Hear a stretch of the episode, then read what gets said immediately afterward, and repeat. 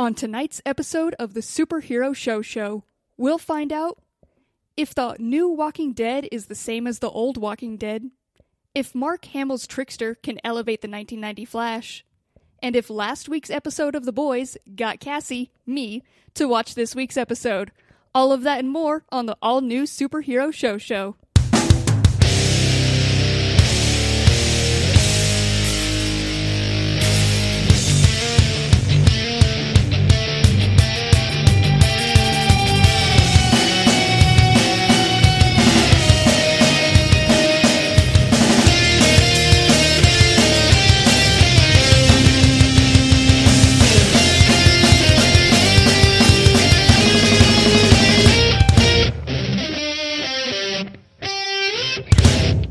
What's up, nerds? Welcome to the Superhero Show Show, the only show on the internet where we review every live action television show based on a comic book or a comic book property. It's also the only show on the internet where we respect shows so much we gotta say the word show at least 18 times in the title. My name is Cassie. I will be the host of said show, which means I'm here to just like lead us along as we go through all this comic book TV, all these other shows. But of course, any good show needs some more co-hosts, needs some more people. One podcast with one person, not good. I'm gonna say that right now. But three people, probably the right amount. So here, joining me as always on this show is my good friend Ryan. This is the time of the year that we do have to point out why you have to say every week comic book show based on comic book or comic book property. Because now it's a long line of Walking Deads that aren't really based on the comic book, but we're going to talk about them anyway. just shambling along. Yeah, this is where like we had to fill in this like clause because like nobody wants these, but they've made so many offshoots because they refuse to let it die that now we have to say we cover just anything based solely tied at any point to a comic book. Like we're going to cover it. We're going to talk about it. And I, of course, another good friend of mine, Mike. How do you feel about these shows? All these good shows. I, in general, I'm pro show. Everybody knows that about me.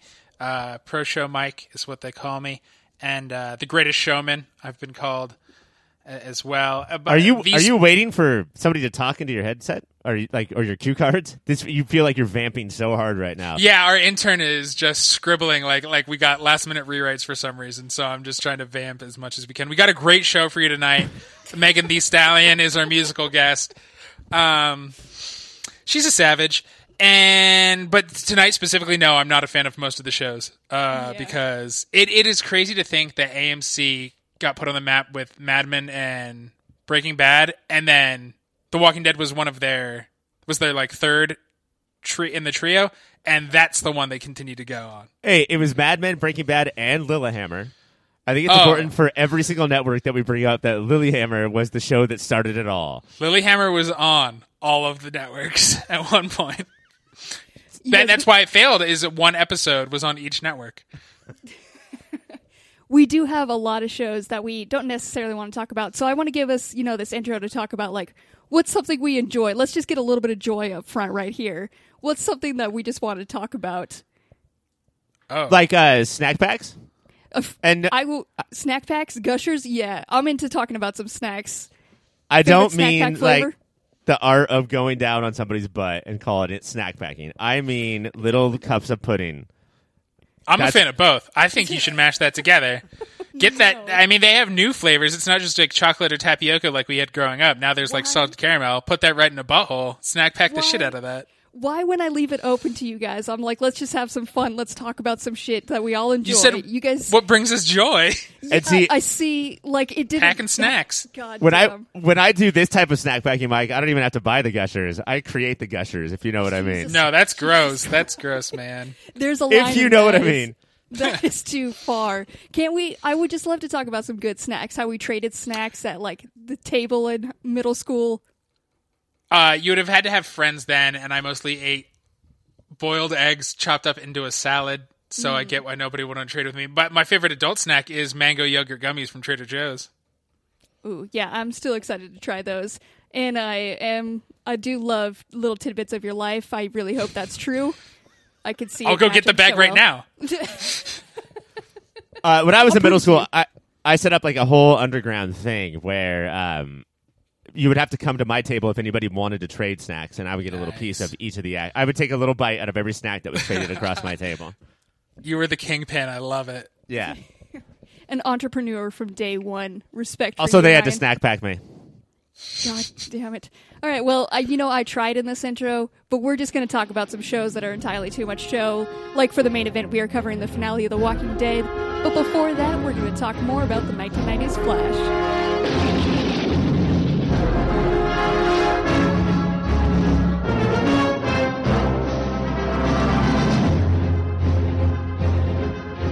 We are continuing from last week, the show we used to fill up some time with the 1990s Flash. We are now going to be getting to the best part of it. So, Ryan, can you fill us in on what we watched?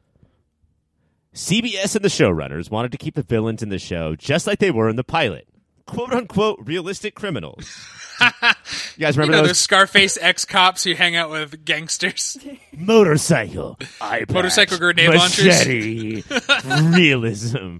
They wanted the Flash to be the only comic book element, but then they got a call from Mark Hamill. They got a call from Mark Hamill, who said that if they ever wanted to put the trickster on the show, they should give him the part. So the showrunner said, "Fuck it." They hired Hamill, gave him a bright costume, and began having costume villains throughout the run of the show. Hamill was drawn to the character because he was a sociopath, which meant he could almost be a different character each scene. Also, Hamill liked that the trickster had flying shoes. Flying shoes. Making him a literal flying shoes. What do you do if you where do you go if you're flying? You're a Skywalker. He's a Skywalker. Just so everybody knows, that is Mark Hamill's joke I found during research and not something that I made up. Well, it's crazy to see that you guys have the same humor. Taste buds, Mark Hamill's portrayal of the trickster has become the stuff of legend, most likely leading to him becoming the Joker on BTAS, and is definitely the most memorable aspect of the show. What did you guys see in these two episodes, The Trickster and Trial of the Trickster, that backs that up?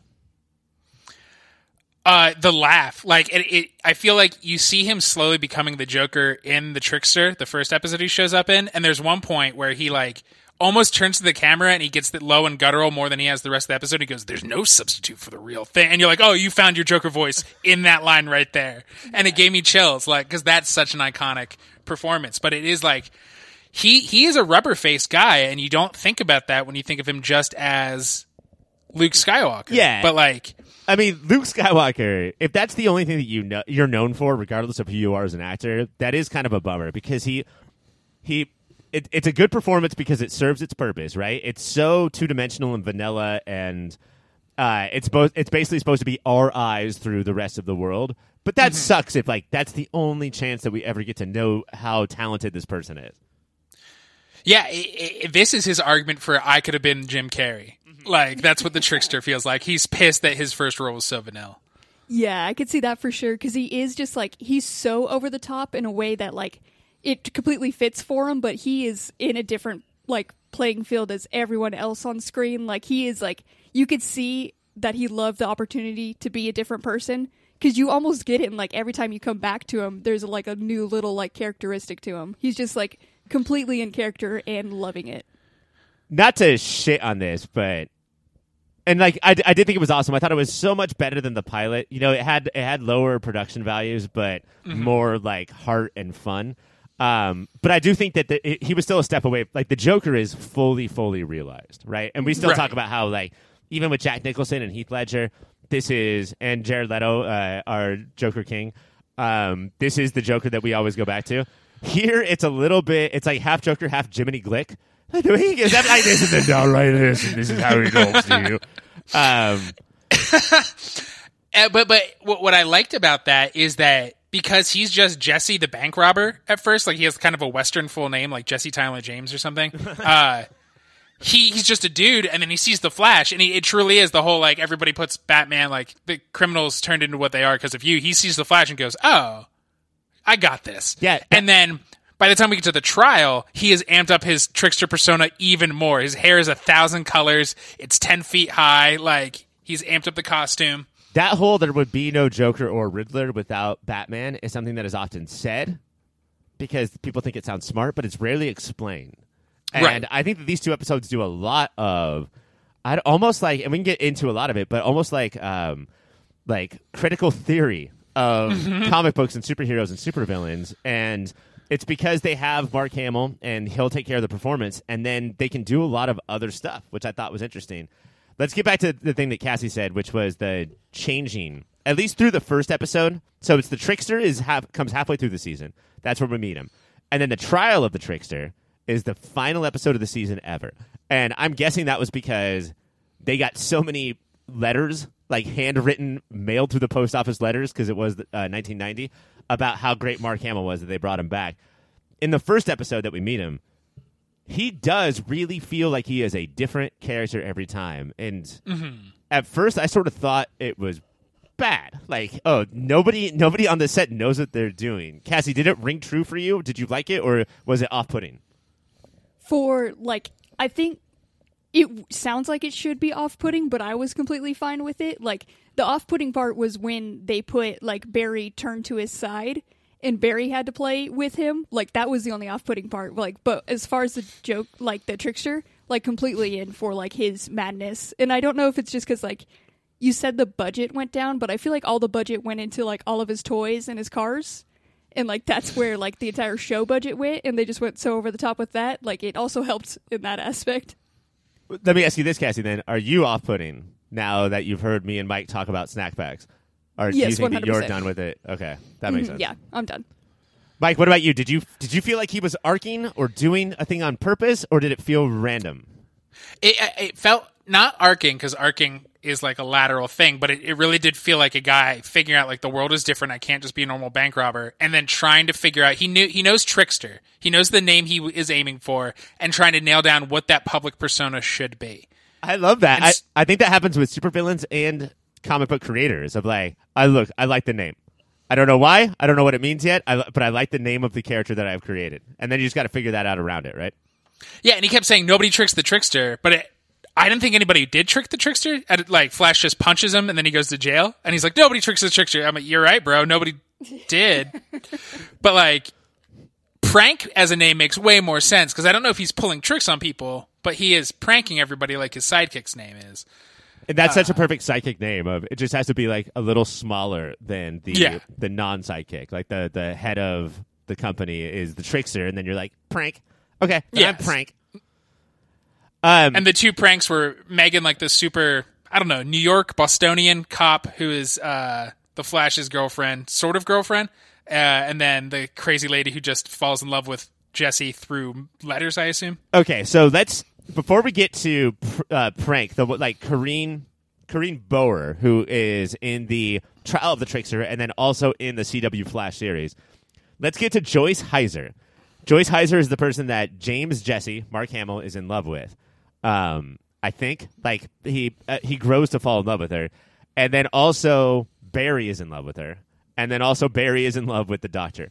But just as uh, as like this New York cop personality, Cassie, I'll go to you. How do how do you think that she fit into the world of the Flash? I don't know how she fit into it. It was hard, like that. Those aspects were always like the hardest parts to watch because she was just like so over the top. Like I do love that, like they made her like the one like badass person, but then they made it where it was like a like a PR grab everything she did. So it was just like it just kind of sucked where like she was cool and then she was just they were just like look at women always trying to get power and status and I was like okay well let's just go back to trickster I guess. It felt like two things. It felt like one, you guys don't have any uh, female characters with agency, so let's make her that. And two, we don't know what type of uh, city capital city is or what is it, Central City. And so, she, like the whole time, she's like, "Hey, I'm busting bad guys. Let's go to a Broadway show, and I'm gonna eat a meatball sandwich. I'm gonna throw it at your head." Uh, but what I liked in an episode we did not see, obviously, because in the Trickster, the first episode, she talks about how she figured out who Barry was. So it was that like Tim Drake vibe of she's such a good detective, she put it together. Uh, so I liked that aspect of her, and I liked the ball busting, like, and it felt like modern relationship because he's like very square, and he's like, and now we should be engaged, and she's like, nah, I'm gonna keep doing my thing. Yeah. Uh, I mean, what about the fact though that you know we we dipped in and out of the series, so we, we're not exactly sure how Barry and uh, again her name is Doctor McGee how that relationship worked out, but is Barry a fucking asshole to her? Yes, Yeah. especially in the, the the first. I guess in both, but in the trickster episode, this is when Barry as a dog came out because he still seems to be flirting and trying to like make plans with Doctor McGee, but then also making dates with Megan. Like it was interesting to see like a hero be a dirtbag. Like it did not feel like the show was necessarily on his side. Yeah, they had like straight up. There was a line in there where like, so um, the detective or whatever, the the super like New York one, uh, when she gave him like, uh, she told him to like go somewhere. It like flashed to him talking to his friend, who th- those two together super suck. But he was straight up like, a woman told me what to do, and I was like, what the Yeah. fuck is this show doing? Oh man, even the toughest, ballsiest, brassiest woman that's ever been on the show, who should be able to tell all of us what to do, even when she says it, they're like, "Oh, this bitch, who gives a shit?" But like I like it because she saves him in both episodes. Like even though she's like is PR obsessed in the trial of the trickster, uh, she ends up like her her route is not being with Barry. It's remembering what she likes about being a detective. And it's not book deals. It's solving crimes and kicking ass. I, I mean, She's awesome. I think that you can sum up the entire, not just the entire series of The Flash, but the entire like essence of white maleness. So let's get to the the trial of the trickster now. Um, so Joyce Hyser comes, the detective comes back to town, and now she's a celebrity. And Barry's like, "Hey, do you want to hang out?" And she's like, "I'm a little busy," and he storms off. Like Yeah, he's in a restaurant and he fucking storms off in a huge pout. And then Dr. Tina McGee comes up and it's like, you don't know what you're doing to him by saying that you're a little bit busy. That is hurting his feelings so bad. What, what what's crazy is it also feels at, at that point that they were fully in a relationship. Yeah. Him and Tina seemed like on a date when Megan rolled into town, and she's still like, I guess I'll team up with uh, Megan and tell her how much she's hurting Barry. Yeah. Yeah, it was a weird dynamic between the two. It, it was so hard to confuse. Like, there's always love triangles, but this is the most confusing love triangle I've seen on screen for a while. Did uh did you like that one that they let the trickster wear his costume into his trial, To that first and then trial. that Megan beat the shit out of him in the middle of the trial? Oh yeah, I was all about that. Love that. I loved that. Like the um the chick who falls prank who ends up being prank. Like her to get him out brought out that little like wacky teddy bear. Like the whole aesthetic of like their duo. Love that, and to just have like her still be a badass. Like.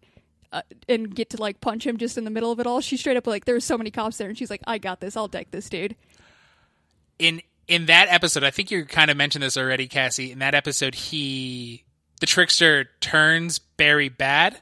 Like he brainwashes him, and then there he doesn't want to hang out with Prank, the lady who saved his life anymore. He just wants to hang out with his new bud Barry. Yeah. Uh, how did you think uh, John Wesley Shipp, who plays the Flash, how did you how did you like Bad Flash? Dude, Bad Flash was a lot to get through. Like at first, like I love how they show so you know that everybody knows he's bad is that he has funny little boots on, like decorative boots. Yeah, like, oh man, I guess he's turned. But like just he it felt like when like a dad goes through a divorce and tries to be the fun guy and he like picks up like juggling or something. Like that's what it felt like every time he was on screen. He was just like, Look at I'm funny and wacky. I know how to juggle and it was it was a lot.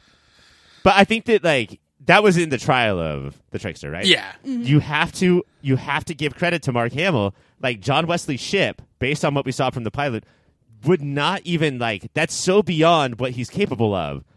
If if if this happened at the pilot time, it was Mark Hamill Right. coming on and being like, "Hey, act like this, be a kook. It's super fun." In order to get like, and I, I'm not saying it's great or even remotely comparable to what Mark Hamill did, but it was so fun to watch him like him learn from Mark Hamill. You know.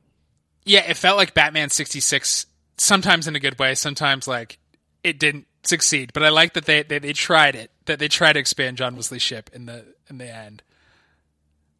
Uh, let's so let's get to prank. Um, somebody does fall, which I guess is common, right? When people like Charlie Manson has been married a bunch of times from prison. Yeah. When people go to prison, they get on death row. Then girls start to fall in love, and uh, Corinne Bohrer is uh, the person who falls in love here. Helps him escape. She is prank. Do you guys think that this? So we talked about how Mark Hamill gave way to the Joker in BTAS. Do we think that this gave way to one Harley Quinn? It the idea certainly did. It feels like they're like, oh, we could do that, but like she did not, I guess, either have enough to do or didn't do enough with what she got to like. You can't see the seed there, other than like, what if Joker had a girlfriend? Who was And- also Looney Tunes. It was Looney Tunes and was treated like shit by the Joker. Like it did feel like the the type of relationship prototype is laid out here. I'm not saying that should like Paul Dini be arrested for plagiarism. I'm saying that if there's one thing that we can take from Prank, is it that she planted some seeds. Yeah, I'd buy that for sure. And that the trickster and then the Joker it doesn't really care about the woman who loves them. They just want to play with their masked nemesis slash best friend. They just want boys' night and to have the women save them and then treat them like trash. But yeah, I mean that's it too. Like uh, any sidekick, really, like you can just throw over a cliff at any point; they don't matter. But it seems, especially with the female sidekicks, like they're really you you sort of like make them fall in love with you and make them as loyal as possible, just so you have someone to kick or step on their back Right. when you're down, right? Yeah. And that's that's maybe the most Harley Quinn thing about her, besides her costume. All right, guys. There's one oh before we get to the end, I, I want to talk about the trickster. I think one the most important part of these two episodes was the tricksters screaming about not pulling the Flash's mask off. Yeah. And I don't know if that stood out, but I think it's important because one, this is now like sort of a hack thing that all villains say, and that's really only to get the writers out of a corner. You know, mm-hmm. like because we don't want to reveal their secret identity. But in reality, the trickster was like, if I pull that off, what I, I'm not going to see John Wesley Shipp because I don't know who that is. I'm not going to see Barry Allen because I also don't know who that is. I'm just going to see the Flash as a man, and that would devastate me. Did that Right. work for you guys? I, I think so because he said without the mask he's nothing, just a boring, average, insignificant jerk no one cares about. And because we got to watch the trickster become the trickster, it really does feel like he's also talking about himself. If he sees that the Flash is just a dude, he has to think about that he is just a dude doing all this weird stuff. Yeah, it's Uh, 100%. it worked. Yeah, it's just in line with that. If we didn't see the trickster like make his persona based off the name, like how we said and everything, like it probably wouldn't have. But to know that like this whole dude's being is just based off of playing a role, and so is like his nemesis now, and they're ti so tied together. Like obviously he knows exactly what his life is, and he needs this dude to be the Flash. And I think it speaks so well to the source material, you know, as Bill said, as Billiam said in Killiam Billiam, Volume Two Yum, uh, Marvel comics are, you know, Peter Parker is Peter Parker, and then has to be Spider Man. You know, Bruce Banner is Bruce Banner, and it sucks that he has to be a Hulk. But in DC, it's the opposite. You know, like Superman plays as Clark Kent, Bruce or uh, Batman plays as uh, Bruce Wayne, and in this too, the Trickster and the Flash. The Trickster knows that the Flash and the Trickster are both bigger than whoever the fuck they are, whatever the fuck their moms name them. You know, DC Right. always elevates the alias above the actual person. Yeah. I thought that worked. Uh, all right, final thing. Did you guys? What? How did you guys feel about the last shot we'll ever see of 1990s Flash, which is Flash running through Central City as two people are putting up a sign that says Central City, home of the Flash. It's a cute ending. Yeah, it was cute. It just felt like a bummer for them. Like you could see all the high hopes they had. Like they were just like it seems like them really branding and being proud of like look at what we've done and then to know that it doesn't move on felt a little sad. Yeah, that is true. Like we know that this is you will not be ever be entering Central City again. I guess maybe this sounds petty, but the reason I wanted to bring it up is because the guys were putting up a sign and there was people moving all over the place, and then they clearly hit pause on everyone. Everyone just froze, like you hit pause on your VCR, and then the flash ran through the thing, and then they hit Yeah. unpause. Sometimes, in uh, especially like post pilot episodes, the graphics sort of let us down. so, But- uh, in the end, do you think Mark Hamill turned the Flash into what it should have been the entire time, or do you guys prefer the pilot sort of like style? No, Hamill style Flash for sure. And it makes me mad because he's shown up a couple times as the trickster, the trickster's dad in CW Flash.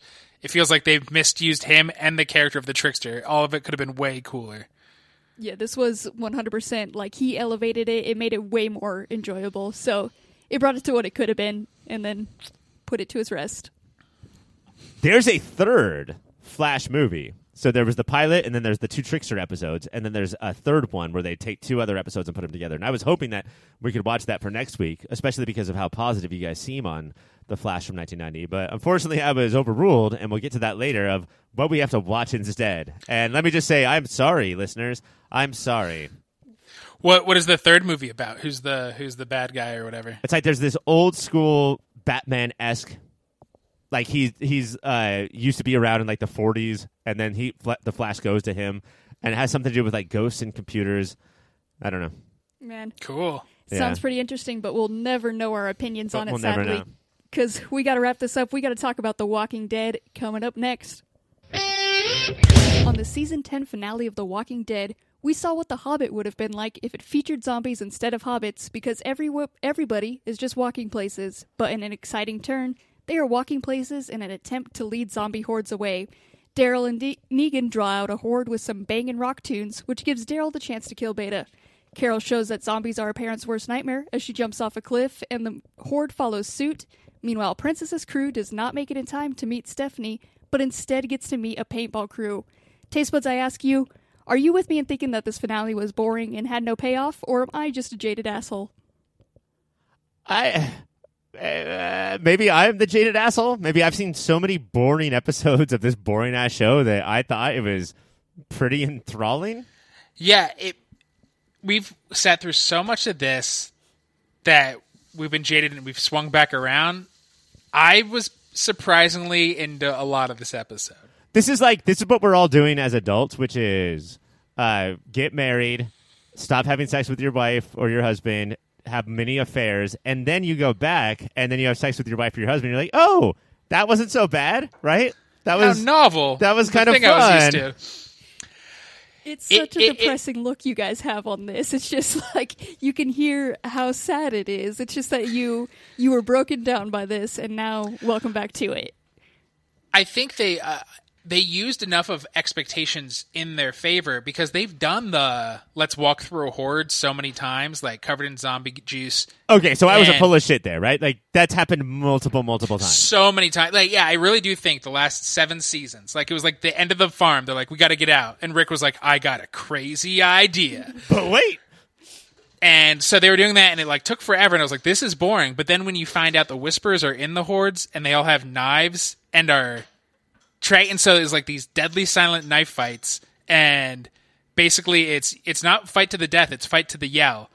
and then if you get your com- opponents to yell, they lose hard. And see, this this is what I was thinking, and yeah, we've seen it before, Cassie, and I uh, everything. This show has nothing new to offer, but um, one, the fact that there was non zombies that look like zombies in with the zombies, Zombies. that you have to look up for, like you have to look in their eyes and see if there's actual eyes in there, uh, and then two, you can't scream. I thought that was pretty cool, and then to have uh, bow and arrow artiste, some sort of ranger, up in the rafters, and she's she's shooting uh, not to kill, but just to make them scream.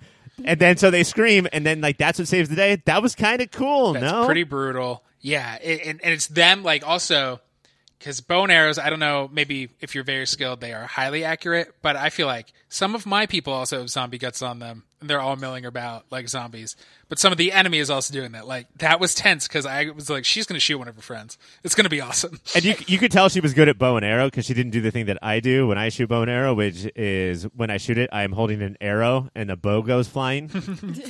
But that would somebody would be like, what the hell? And then the zombies would get them anyway. yeah, you can you cannot scream and you cannot say what the hell or you're you're fucking dead. Or just be hyped that you now have a bow. Like somebody would just be, yes, sick bow, and then everybody Thank gets you. Yeah, but then the video game do do do it happens when you grab it. There is like so I feel like they needed to have that person, the ranger shooting arrows, but they could have also had somebody with like a t-shirt cannon to just shove t-shirts into the people's mouths so they couldn't scream. and that could be a good take on this. Like I feel like next season Anything they can shoot. Uh, like if there was a pie cannon uh, and That zombies works. got pies in their face, or like a oh. slingshot with little pebbles. Where's the Where's the little pebbles? some There's so many. There's you, post-apocalypse is covered with little, pe- little pebbles. If all the point is to make them scream or make noise, you could definitely have used that. I feel like I mean, they go more- around saying like, "Oh, look at that pile of little pebbles. That was a library. Look at that pile of little pebbles. That was the president." Like it's all little pebbles. if like all little pebbles. if the show got more wacky like that, it might get me on board. Maybe they just need to take like a hard turn into like this instead of being like this dark gritty show. Maybe they just get wacky, and I would be, on. I, it would get me. Good that you mentioned that, Cassie. Yes. Because I have a question. Uh, there's a part where Daryl and the crew uh, decide to lead the the zombies away by uh, blasting music from a speaker, and they Oh, house. They choose the song "Burning Down the House." Guys, do you know who sang that song? Was it Mike? It's it's it's It's not- it's Mike and the Talking Deads. It's the Talking Heads. So, in the history of music, only one band's name rhymes with the title of the show, and that is the band that they chose.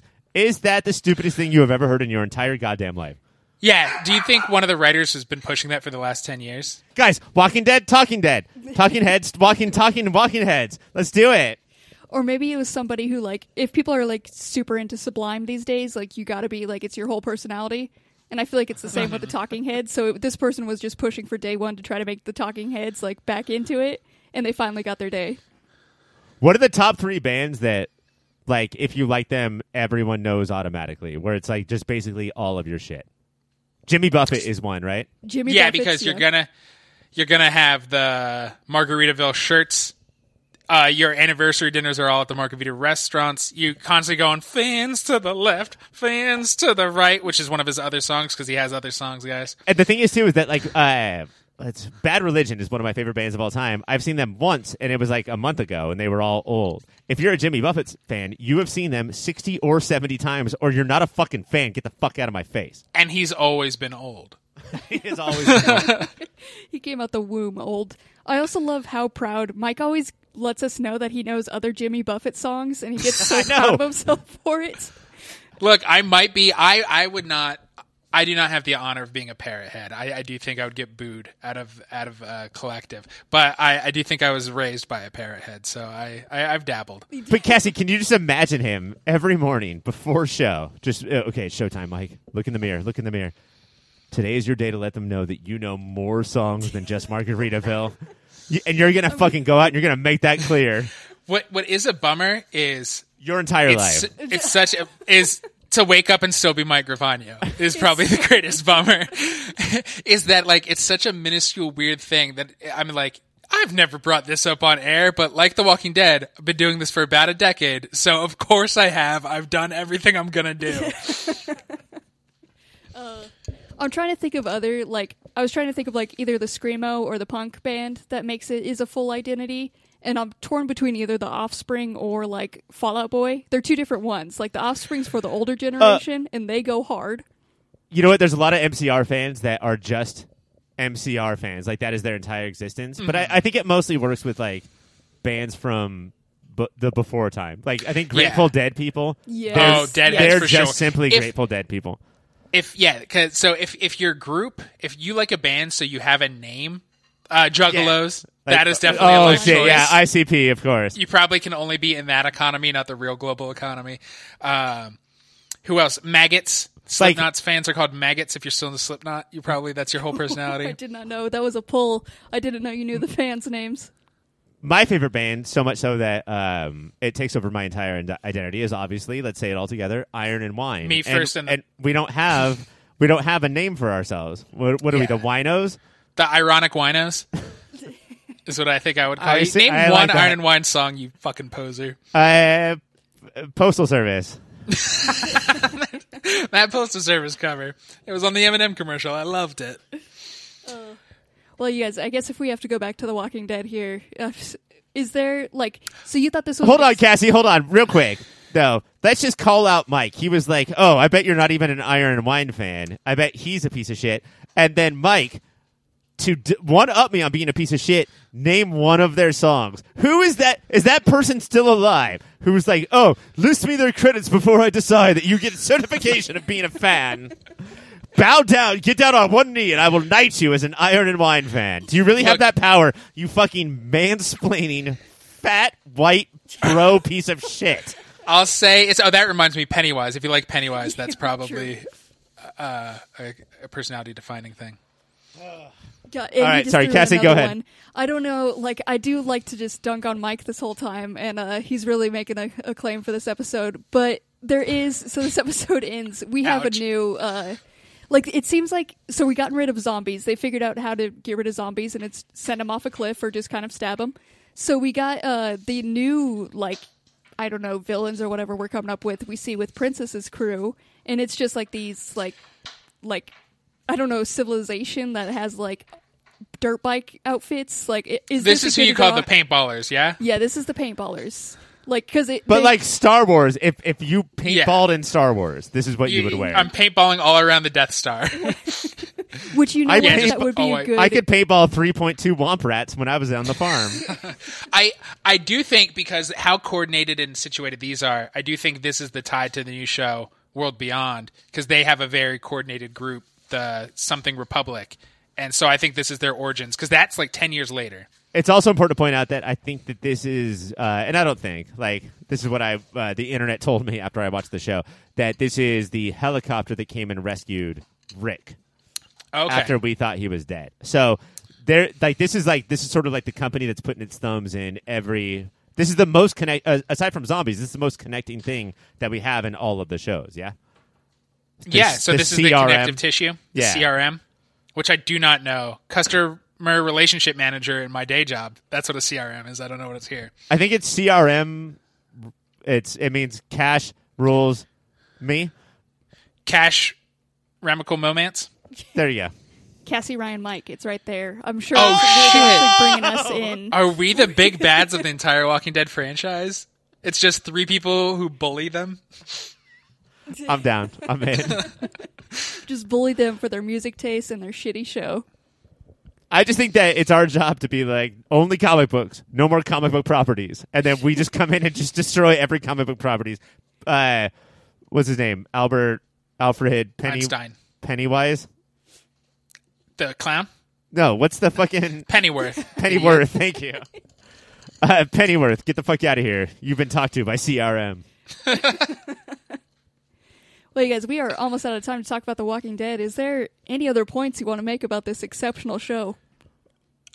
Yeah, I do think this is a very sad episode because with Supergirl getting canceled, Agents of Shield coming to an end, and then her dramatic death in the silent knife fights, uh, we have lost Brianna Venskus, who is our our number one fan. No, we're her number one We're fan. She's been on all fan. of her. She's been on all of her shows, and it does feel like in the end of an era. I feel like I don't know, Mike, if I can get her into the Pop Filter Hall of Fame, but I could definitely get her into the Superhero Show Show Hall of Fame. I have some poll Okay. with the curator. Um, I think we should definitely do that because God, what a what a legacy she is leaving on our shows. And how do we get her on? Do you know? Yeah, is it a good pitch of you will talk to three people who know and love your career? Like we are the only three. Is that is it like is that bad to nag somebody to get on your show? I mean, hopefully she doesn't hear this, but there aren't. She, as far as she's concerned, there aren't three total. And to tell her that there are three in the same room, uh, I think that would work. and that we've talked about her career for years now. but we've we've been watching it as if we were her mom, like posting, like sending her like scraps of newspaper about her career. Yeah, we should do this. I, just I want to know what it's like. Like, what is it? Was it like to die on this show as opposed to die on this show?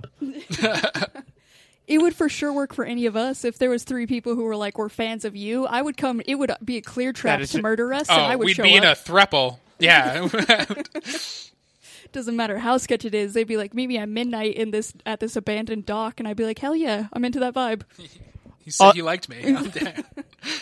Also, Cass, before we go, I do want to shout out to Maggie for coming back in a reveal that was not revealing at all. We all saw it coming. I guess the big reveal is that she is hooked up with, and I don't know if that means just like they're together platonically or unplatonically with a guy who wears a mask and has wrist blades. Um, yeah, and he's very good at that. post-apocalypse Casey Jones. Yes, that's exactly right.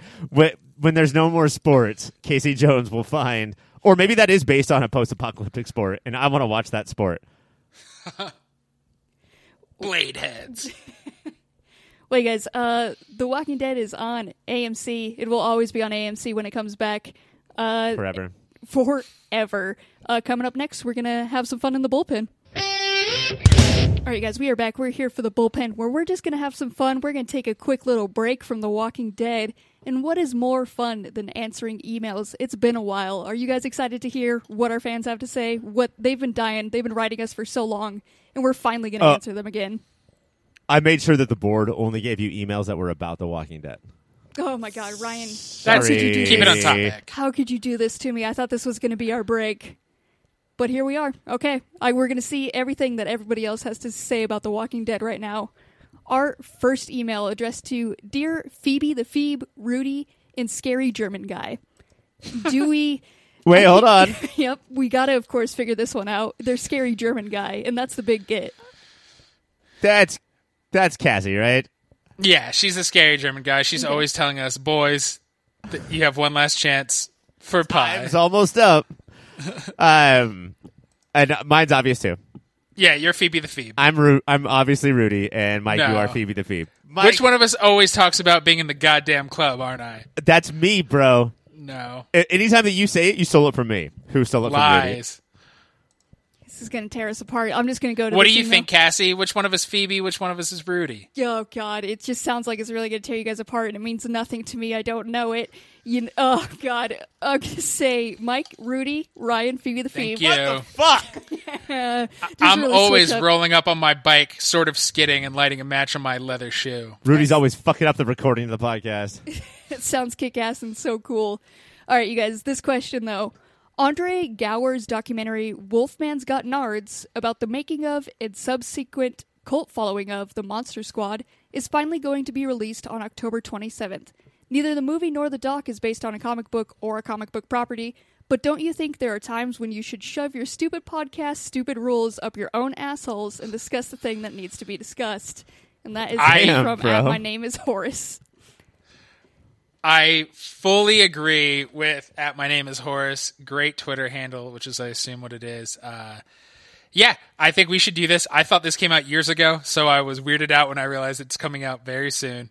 Uh, I'm pumped. We should do it. We should either do a bonus episode or screw whatever Walking Dead eight shows we have to cover that week and do this instead.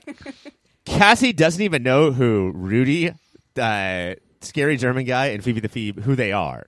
So No idea. do you want to? Cassie, uh, I often wear a hat that says the Monster Squad, and like a rude friend, you've never asked me about it. Uh, It's just because you guys is- talk so much about it. Like I don't need to draw more attention to it when you are so proud of this thing. Like I don't, I don't got to add to that. I'm just gonna let you That's wear a good that and not point. care about it. That's it- it'd be like Cassie going up to a vegan and saying, "Oh, tell me more about you being a vegan." Like they already talk about it so much. Do you That's want to true. hear more? That vegan and me, if you did ask me about my hat, would assume you're mocking us. So like I don't have any opinions on watching this thing. That's fine. But I do agree. Like they sometimes maybe we should shove our podcast rules up our own assholes. And like No, I'll agree with no. you there. No, rules are there and they're not meant to be broken. There's abs- I, I'll do a bonus show if you guys want to, but it is not based on a comic book. It is not based on a comic book property, and I'm fucking freaking out right now. We can, I mean, it could be loosely connected to what is it, Wolfman at Midnight or whatever that old Marvel comic is. It's Werewolf at Midnight. Werewolf it's at werewolf, Midnight, It's excuse Werewolf at Night. How dare you? Uh, but I'm pretty sure at some point Werewolf at Night had Nards. So it's it's Werewolf connected by. Night. It's Werewolf by Night. Well, I mean, I guess Lawyer by day. Ryan is the most like he's going to yell the most. So if we do do it, I guess it's got to be a bonus episode. Unless you listeners email us, let us know if you want us to cover this desperately. Then you can overrule Ryan's crying, and that's the only way we'll get past it. Um, I, I do want to, if we do a bonus episode, though, I do want to see Cassie's opinion because, first of all, she's too old to watch the Monster Squad for the first time. And she has this thing where she only likes really good stuff and absolute trash. Yeah. And I don't know if the Monster Squad fits into either one of those, Mike. It is really good trash. If as long it's got to live up to, I got a high level of trash that it has to reach in order to get my love. And That's not true. You like Katy Keene. Exactly. That's You like a high level boring of trash. garbage. High level of trash, peak trash, and we can see. I, now I got to see if it lives up to Katy Keene. I'm gonna watch it on my own. I don't even care. All right, Cassie, guys- do you know the three ways to kill a werewolf? No. Silver bullet, Silver bullet, uh, Handsome. T- handsome. dynamite up the ass, sunlight. Dynamite up the ass, and sunlight. Yeah. Of Told you course. the only way was silver bullet. it's dumb. Okay, you guys, our next email is from freakzoid231 at Hotmail. It's addressed to Dear Snap, Crackle, and Pop. Does anybody know Do we- the difference do we have to between figure Snap, that out? And Pop? They're a unit to me. I'm Pop No. for sure. Snap and Crackle, I think, are very close personality wise, and Pop is the douchebag. So I'll agree that Ryan's Pop. All right, and that's all that matters. Uh, is there a name you're more t- attracted to between Snap and Crackle? I think you th- keep things snappy, and uh, Okay. when I p- talk, people assume it's audio issues because there's a crackle in the background.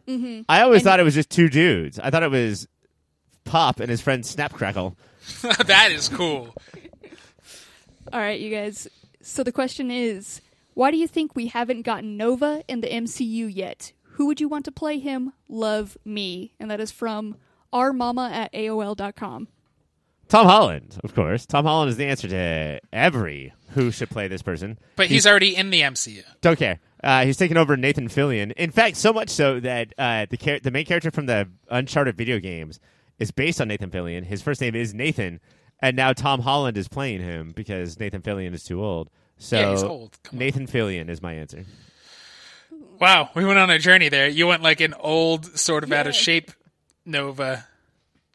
I, I think who could like I don't know. Is Darren Criss too old? Do they have to be younger than Tom Holland at this point? I think right now, yeah, because you want to lock somebody in for like ten movies, and you can't do that if they're like thirty four. That does make this hard to answer because I don't know. I guess I'm remiss. I don't know that many childhood actors, and uh, I don't want to say like Brody from Locke and Key. He's not good. Oh God, no! You, Bodhi? Mike? No. Bodie. I said I don't want to say. Oh, the the the the, the, uh, the Stranger Kids things. So I'm, I'm gonna. I I think Lucas doesn't get enough to do. I'm gonna say Lucas from Stranger Things. Finn Wolfhard. Nope, Lucas. Shouldn't it be Jay Z? Don't they? Don't people every time he's walking down the street? Isn't everybody like Nova. Nova? Nova. It could be if we got to pick a child. I'm going to say I don't know the actor's name, but the kid from um, I am not okay with this, who plays a dad. Uh, I would go. with- That's. Wait, the really young kid. Yeah, that who really like young kid. talks like a forty-year-old. Yes. Liam. for. Nova's Nova has a bubble pipe and is in a bathrobe. So if we got to go young, I'm going to go him. And if we're allowing old picks, I'm just going to say Nick Cage because he's a good throw in. I know nothing about the character, but you know what? Nick Cage could bring an energy he's to it. he's Space Spider-Man. Okay. Yeah. Cassie, Nick I, Cage. I think you. I think you have a new go-to, by the way, Cassie. Instead of Nick Cage, I, I, I thought for sure you were going to say Luke Wilson, and Luke got- Luke Wilson should definitely be Nova's dad, or Yeah. the former Nova, right? Because I do think that Nova gives his kid, or his kid finds his old helmet, Richard Rider. Maybe I'm getting that right, and Richard Rider should be Luke Wilson, and then his kid finds the helmet. Richard Rider is I hate to do this, but Richard Rider is the OG Nova that the John C. Reilly plays the guy who is dying and gives his helmet to the Earthling. You don't hate to do this. You fucking love to do this. But like if I don't do it sort of kindly, the fans will email in an uproar. what I thought you were gonna do is, what I thought you were gonna do is say like, I hate to do this, but Richard Rider's name that would be Dick Ryder, and yeah, that guy wants to ride a dick. That's what I thought you were gonna say. No, I just was correcting you to the fun of no one. Man, uh, you guys Which both is are Nova as fuck. Maybe Mike should be Nova, the fucking, the fucking you. uptight narc of the Marvel universe. Yeah, he is a space cop, so maybe that's why they're not introducing him. All right, you guys. Our next question addressed to Dear Scuttle, Sebastian, and Flounder. So, real quick, Uh, figure out these ones. I based on roles and the horribly offensive accent, Cassie is Sebastian. Okay. Uh huh. She does sound a lot like him. Uh I don't remember Scuttle. Who is Scuttle? Is that Scuttle the is the That's the yeah, seagull, he's the yeah. tweaked out seagull Oh man. uh, who gives great advice. Then Uh, I'm definitely Scuttle, and Mike, you're definitely Flounder, who everybody No. thinks is young and cute, but is actually a piece of shit, piece and of just shit person. doing nothing but looking down her little shell bikini the whole movie. you guys have a weird take on movies. I can tell you this. yeah, we watch them and pay attention. Sick burn. Wow. Wow. Thank you for that. All right. Our next question. They want to know if your essence was turned into a type of milk, what milky type would it be? And that is from at Milky Good Boy four eight four zero three four six two three four two three four eight two three four eight two three eight four. Wow, they got that one. Yeah, they they, got that peg- one. they pegged that number down. They locked it down. Milky Good Boy. I would like the FBI to go to Milky Good Boy's house right now because they worry me, and I'm vanilla oat milk. Oh, I was gonna say oat milk. So yeah, I'll I'll take oat milk then, even Okay, though Mike guys- said it before me. You guys think I'm you guys are the milk. best alternative milk there is? You guys are instantly going to go to oat milk, the ultimate, the best top tier milk. Is oat really that good? Well, I'm Yeah. I'm thinking that I am the Irish one, and so oat milk sounds like O milk. Oh, like I'm patio milk. Ryan so- O Milky. Hmm. Okay. Uh, I just went with what I drink mostly because almond milk, uh, as we all know, kills the earth with how much water almonds take. Uh, soy milk, I don't know if it's true, but everybody says men shouldn't drink too much because it could throw off their estrogen. And Yeah, no, wanna keep it believe that. Believe that shit. And uh, Soy boy, you fucking and oat soy milk boy. is delicious. There is still just the normal It's the milks, creamiest. though. Like I could Yeah. see. No, like- that makes me shit my brains out. I can't. I can't do it.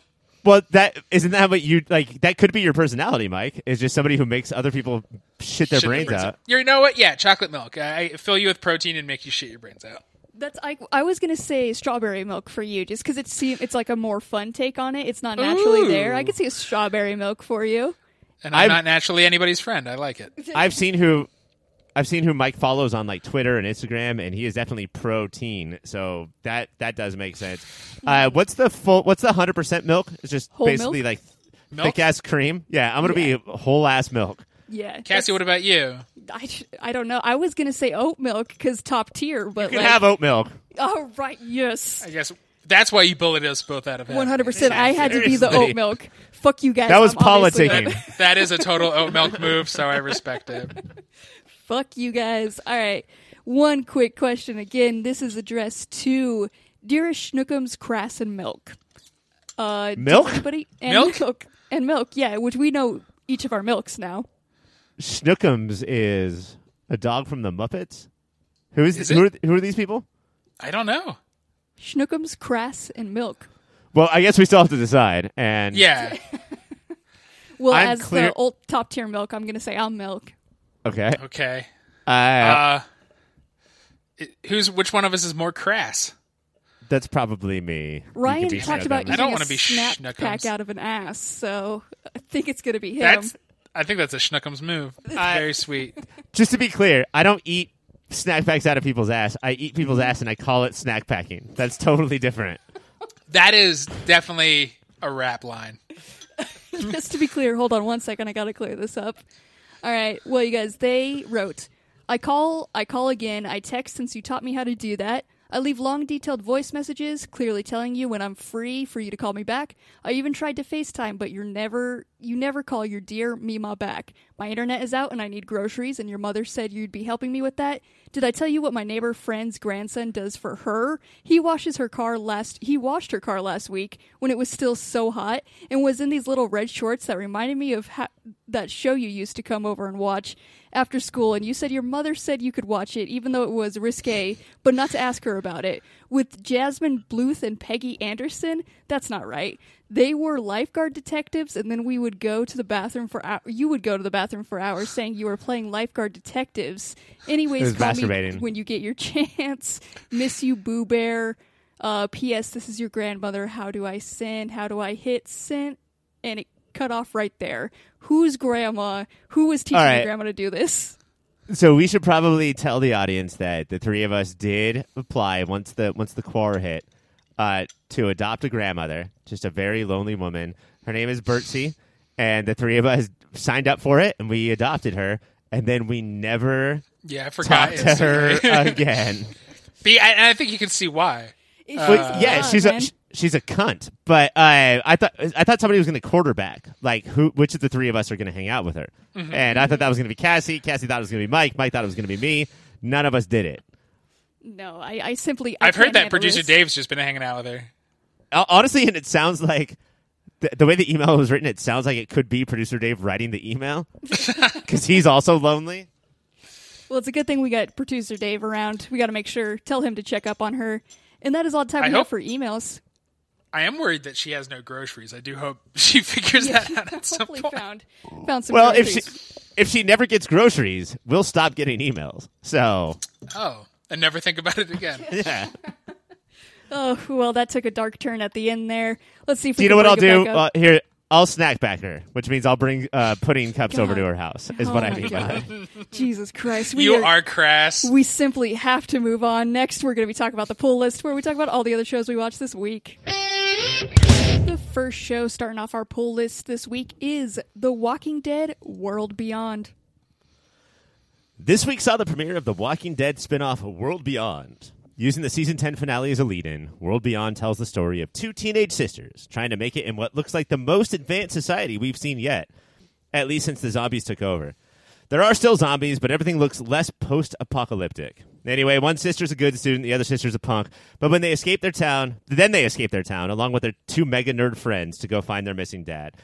And I bet they're going to learn a lot from each other along the way. Taste buds, I ask you this: We'll get to the decision to just in general to make this show a YA show in a second, but let's start with the YA in general. Is this an effective young adult premise with affecting young adult characters? I th- yeah, I think it could be an effective young adult premise. Is you like watching kids go through struggles, but what if there's extra struggles to go through? Totally cool. Uh, they are right now too a little too stock. We we don't have on- once there's like romantic issues that we're super tied into, then I'm gonna be all about it. And but like the, I, I thought that the perform I thought the actresses were good. But the, Yes. the writing in and even with pilotitis, right? Even taking into consideration that this was they had a lot to do in very little time. I, there was nothing that was like, oh, I gotta watch these people, all of the ensemble, more than what I've seen already. No, th- there wasn't that big hook, but it also was the best episode of The Walking Dead I've seen in 20 years. Okay, Man. was it the was it the newness in general, or was it? Do you really think that this show has figured some this particular uh, off brand has found something that maybe the other brand has lost? Yeah, I think the issues they're dealing with are just very different than The Walking Dead and Fear the Walking Dead because they are they're caring about like their grades and the future and therapy and daddy issues uh, versus can we trust this group? There's still can we trust this group, but it's like a full fledged government, and that government gets drunk sometimes and wants to bond. go- this this is the part that I related to the most is that the government is here and they're obviously scary, right? And the lead sister, Iris, mm-hmm. uh, Iris and Hope, I think, are the sisters. Iris and Hope. I'm I'm so shocked it wasn't Grace and Hope, just to like really fucking pummel it in there. But um, she's like, no, no, no. Our our leaders are good, and I'm gonna be leaders. And the punk rock sister's like, uh, fuck them, fuck them so hard. I'm gonna flip her off as hard as I can right when she lands, and she's gonna look right at my middle finger. It turns out that they are not to be trusted. What a what a shocking development. Yeah. Yeah, their their dad is off in the New Republic, somewhere in New York. We find out, uh, and this is in Omaha, I believe. And he sends like secret missives, and it does look like he has unlimited space, but all he says is "not safe." Don't like, don't tell anybody. I love when you could just write a full fledged email, but you act like it's a fucking telegraph. Yeah. Every every sentence Stop. had stop at the end of it. Uh, but yeah, so both of their both of the daughters do do spring from the dad, where the the Iris, the good daughter, is like going to be a biochemist and she's going to be a leader of the new Omaha. And Hope uses her dad's science brain to distill her own liquor of all kinds. She even makes champagne. Hell this this villain, Mike, is Julia Ormond. Does that ring a bell to you? The character's name is that, or that's the actress? That's the actress. Uh, I recognized her, but I couldn't place her. A uh, couple of things. One, uh, Legends of the Fall, where she pulled ass so hard, not only did she get Aidan Quinn, but a long haired Brad Pitt. And then also in the Sabrina remake, not the Teenage Witch, but just the the remake of the old movie with Humphrey Bogart with Harrison Ford and uh, Greg Kinnear, she played Sabrina. She took over for Really? Audrey Hepburn. So in the in the mid '90s, she was like a It she was girl. boffo box office, and now she's here. Now she's a Kate Mulgrew type. Yeah, that's what I kept thinking. Is she grew directly into Mulgrew's body, right? Like that's just who she is now. But she she has a gravitas. Uh, I do think she's more interesting than a lot of the Walking Dead's main villains. I don't know. Zombies. I'm, zombies. Uh, your your Negans, your Whisperers, uh, your Governors. I I don't know. Uh, maybe it is because teenagers are more fun to watch and go through things because it's more believable than when adults are being fucking stupid. uh, I, I don't know. I, I I was surprised how warmly I felt towards this show. I kept feeling like I was about to feel like you, and then just never did. As I think where I actually landed. Let me talk to producer Mike real quick before Cassie cuts us off. Is this a good idea for the franchise? Like they're hemorrhaging viewers, and instead of like trying to get the all of the older dudes Yes. That left to say, all right, fuck them, they're never coming back. Let's see if we can like make Joe Camel ads that cater to children to see if we can get them hooked on nicotine forever, Yeah. or Greg Nicotero forever, if you will. Walkers are your daddy zombies. We deal with empties. Uh, I think it's I think it's very smart to get the teen set. Teens love anything that's made for them. They're idiots, and I think they'll chomp this up. There, there's there's two like there's your goody two shoes girl who has more depth than you think she does. There's your punk rock girl who has more depth than you think she does. And there's do you want Stan from do you miss Stan from I'm Not Okay with This? Here's a different corduroy suit wearing boy who's a little pretentious but you'll fall in love with. And here's like a big hulking different kind of very nerdy dude. And you'll grow to love their Walking Dead Hodor as well. I guess. I don't know. I don't think I think this will click with nobody. I don't think that the kids will watch it. I don't think that the adults will watch it. I think that this is really it's like it's too boring for the age that they're going for and it's too childish for the age that they wish they had back. I think that this is a misstep. I, I think really that they're making all these crazy Walking Dead plans and I think in three years we will never have to talk about the Walking Dead ever again. Real quick, Mike, uh, you're a fan of the character Faith from Buffy the Vampire Slayer, Yeah. who only talked like a fucking uh, like moron. Gumshoe from the 40s. And here we have Huck, who Five uh. Huck. Uh, yeah, what did that mean, by the way? Oh, I gotta go Uh, five by five. I think it's when the In and Out secret menu and you're very hungry, you get a five by five. What? And Faith, she called sex like bumpy. Oh, if you want to get bumpy, we can get bumpy.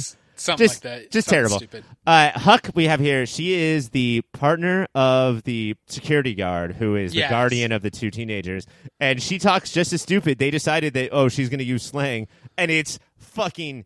It's it's so cringe-inducing bad. Who knows what slang ten years after the zombie apocalypse? Good point. Would I be like. guess. Yeah, good point. It's weird that nobody's saying uh, yeet or whatever else the kids are saying. I can't But, believe uh, Yeet it- didn't make it still. Yeah, this show Uh, does not have a yeet infection. God. All right. Well, Ryan, I'm actually going to start with you because it sounds like you didn't like it as much. Did you have a moment of the week? Yeah, my moment of the week. Mike brought up um, the punk girl Hope. Um, typically, when you make your own alcohol illegally or like as moonshine, it's toilet hooch. It's just disgusting shit that you can make in a bathtub, and it's whatever you can find. Uh, she had multiple varieties, including perfecting champagne. Uh, that is impressive. So impressive that it impressed Julia Ormond, which uh, I've heard It's is hard, hard to, to do. And Mike, you got a moment of the week?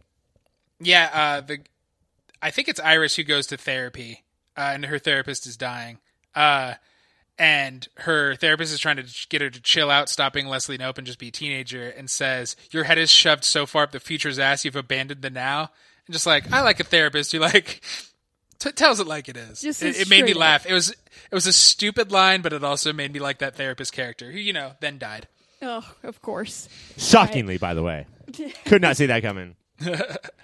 All right, The Walking Dead World Beyond plays on AMC if you want to watch. Our next and final show of the week is The Boys. This week's The Boys is all about fucked up families as Starlight's dumbass mom calls Vought to tell them Annie needs a break from heroing, causing them to bo- both to get kidnapped by Black Noir. Butcher goes to see his mom and dad, and Homelander introduces Stormfront to Becca and Ryan. Taste buds, I ask you this. Is there anything more depressing than a kid recreating the blind side in stop motion Legos? Oh my god. Th- this episode did the impossible, which made me think like, Homelander, get this kid out of there. Like this fucking dweeb. And you guys know how I hesitate to use that word. Dweeb. Uh-huh. Looks at his mom and her fucking shitty movie taste and then recreates Legos about it. They're probably having sex. If I know the boys, Ryan and his mom are having sex, and Homelander save this kid's life because he's going to be the dweebiest dweeb of Dweeb Town. It was the only thing that could make it sadder was showing it to your dad, who is the most powerful super being on earth, Yeah. and have him judge you over your shoulder of your creation that you're proud of. The only thing that could have made it sadder, and they did that. and your dad's super hot, super cool, super white supremacist new girlfriend you just met. But I gotta say, like it. Aya Cash did her thing instead of being the the typical uh, Gretch, like this is the lamest thing I've ever seen. She acted like she was into it. Like she's in full mom mode for sure, right? Like Yeah, she like she's like, oh, Homeland Ryan's Homelander's son too. You don't get to tell me. I'd be like, bitch, we just met. Except you could kill me right now. Yeah.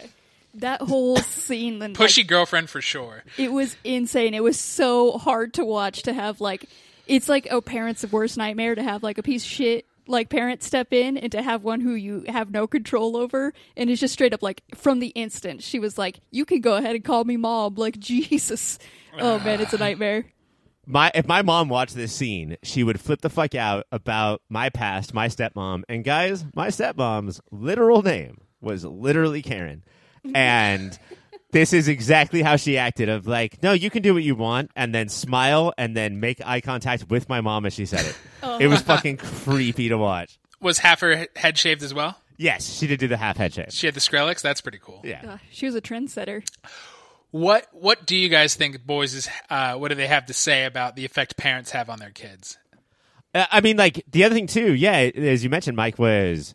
I do think all moms should watch this and stop meddling in their adult children's lives because if you do, uh, they're gonna blow the fuck out of the coffee shop that you're in and kidnap both of you. Just stop, stop like doing things in your adults' lives.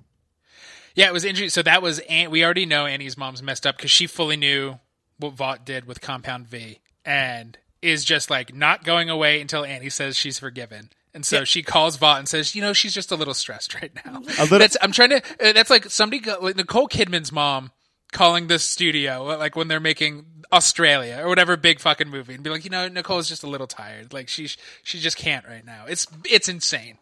Yeah, and then uh, uh, what I would like the moms to think would happen when, like Nicole Kidman's mom, when that happens, I would like her to think that 20th Century Fox goes to where they are, ex- like throws smoke bombs in and kidnaps both of them. Because fucking don't call us with the fact that you think your daughter's a little tired.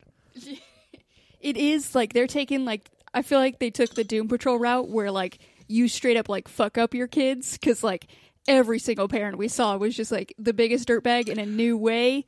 Especially mm-hmm. like we got to see Butcher's dad, and then it was interesting to see the dynamic. Like they made it clear that Butcher is for sure like just as evil as Homelander because they were like. His dad was like, "You're welcome for like how tough I made you by being an absolute Yeah. piece of shit," and Which is Hom- classic abusive dad talk. Yeah. yeah, But it's it, so the dad is obviously horrible, but the mom is also she's enabling evil because she tricks Butcher to come because she says your dad's dead and his dad is very not dead. And then she's like, I know he's an asshole, but like it's obvious she's enabled for forty years, however old Butcher is, that she's just been like, I know, you know how your dad gets, and doesn't leave his ass. I don't know though, dude. I think that she comes off better than Homelander, Stormfront, Ryan's real mom, uh, Butcher's dad, and Annie's dad. I think that Butcher's mom, of all the parents that we get, comes off the best because she was like, at the end, she was like, I didn't care if you killed him. He's got two months. This was I did this for you to just realize that like this thing that you're holding over your mm-hmm. head and like feeling so bad about is fucking bullshit. He's worthless. And I didn't trick you to coming over there for him. I did it for you. And although that's manipulative, that's still kind of bitchy. That feels more mom like. Like that's a good mom to me. Is like I, I actually did really just do it for you instead of for my ego, which is what a lot of these parents are doing. Right. But Becca, I don't know if Becca's doing anything for her ego. She's just in an impossible. She- Becca's Ryan's mom. She let this kid watch all of her shitty movies and then made him spend time making Lego fucking films about it. Mike, do you want to fucking retract your statement? Jesus Christ. The Blind Side. I can't remember any of the other movies that were mentioned, but well, the Terms of endearment. Dancing with Wolves. Yeah. God, it was such a good pull. Uh, they this opening scene from this episode was Oh yeah. so like crazy to watch. Like it was so good, and like it it really turned me around on this just because like it finally really did bring home what they're trying to do with this show and like Right. the purpose of it. And I hope like God, I hope it works. I, yeah, Yeah, I so- do have to ask you guys. I don't know if this is like show analysis, but oh, sorry, Mike. Go. Can you explain it for me? Yeah, I was gonna say. So the, the opening is the anatomy of an incel. Basically, it's uh, a string of Aya Cash monologues, Stormfront's monologues, while this like very stereotypical basement dwelling, living with his mom kind of dude. Neil from Uh, Community. Is it is that actually Neil? Yeah. Okay, so Neil from Community, now with a beard, uh, mostly on his neck, as you do, uh, is shows that he has a loving mom. He has like a normal life or whatever, but he is just injecting Stormfront's propaganda into his ears twenty four hours a day uh, to be anti uh, super new supervillains or any sort of immigrant, and ends up killing the bodega guy he sees every day, who's pretty friendly to him, but because he thinks he saw light flash in his eyes once, he shoots him in the head. And the the way the show does it is crazy because honestly, the three of us don't really think that Flash was there, right? We think Right, that that yeah. like that was Fox News created in Neil from Community's eyes that that Flash was there to show that he was on Compound V. My question to you guys, I know this isn't like analyzing the show, but just in general, do you guys think like we've heard a lot about how Amazon has said that like the boys season 2 ratings are blowing even Netflix shows away. Mm-hmm. That means by definition that these incels are watching this show. And of course they were because it's a comic book show. Are they picking up on what the boys is putting down? Is the boys I, I never thought I would ask that. This is the boys too subtle about it and therefore they're not understanding it? it doesn't feel like when you're on the other side of it, you know, it seems like it's very clear. Like it doesn't seem like they're being too shuttle, subtle because it's straight up like this is what's happening.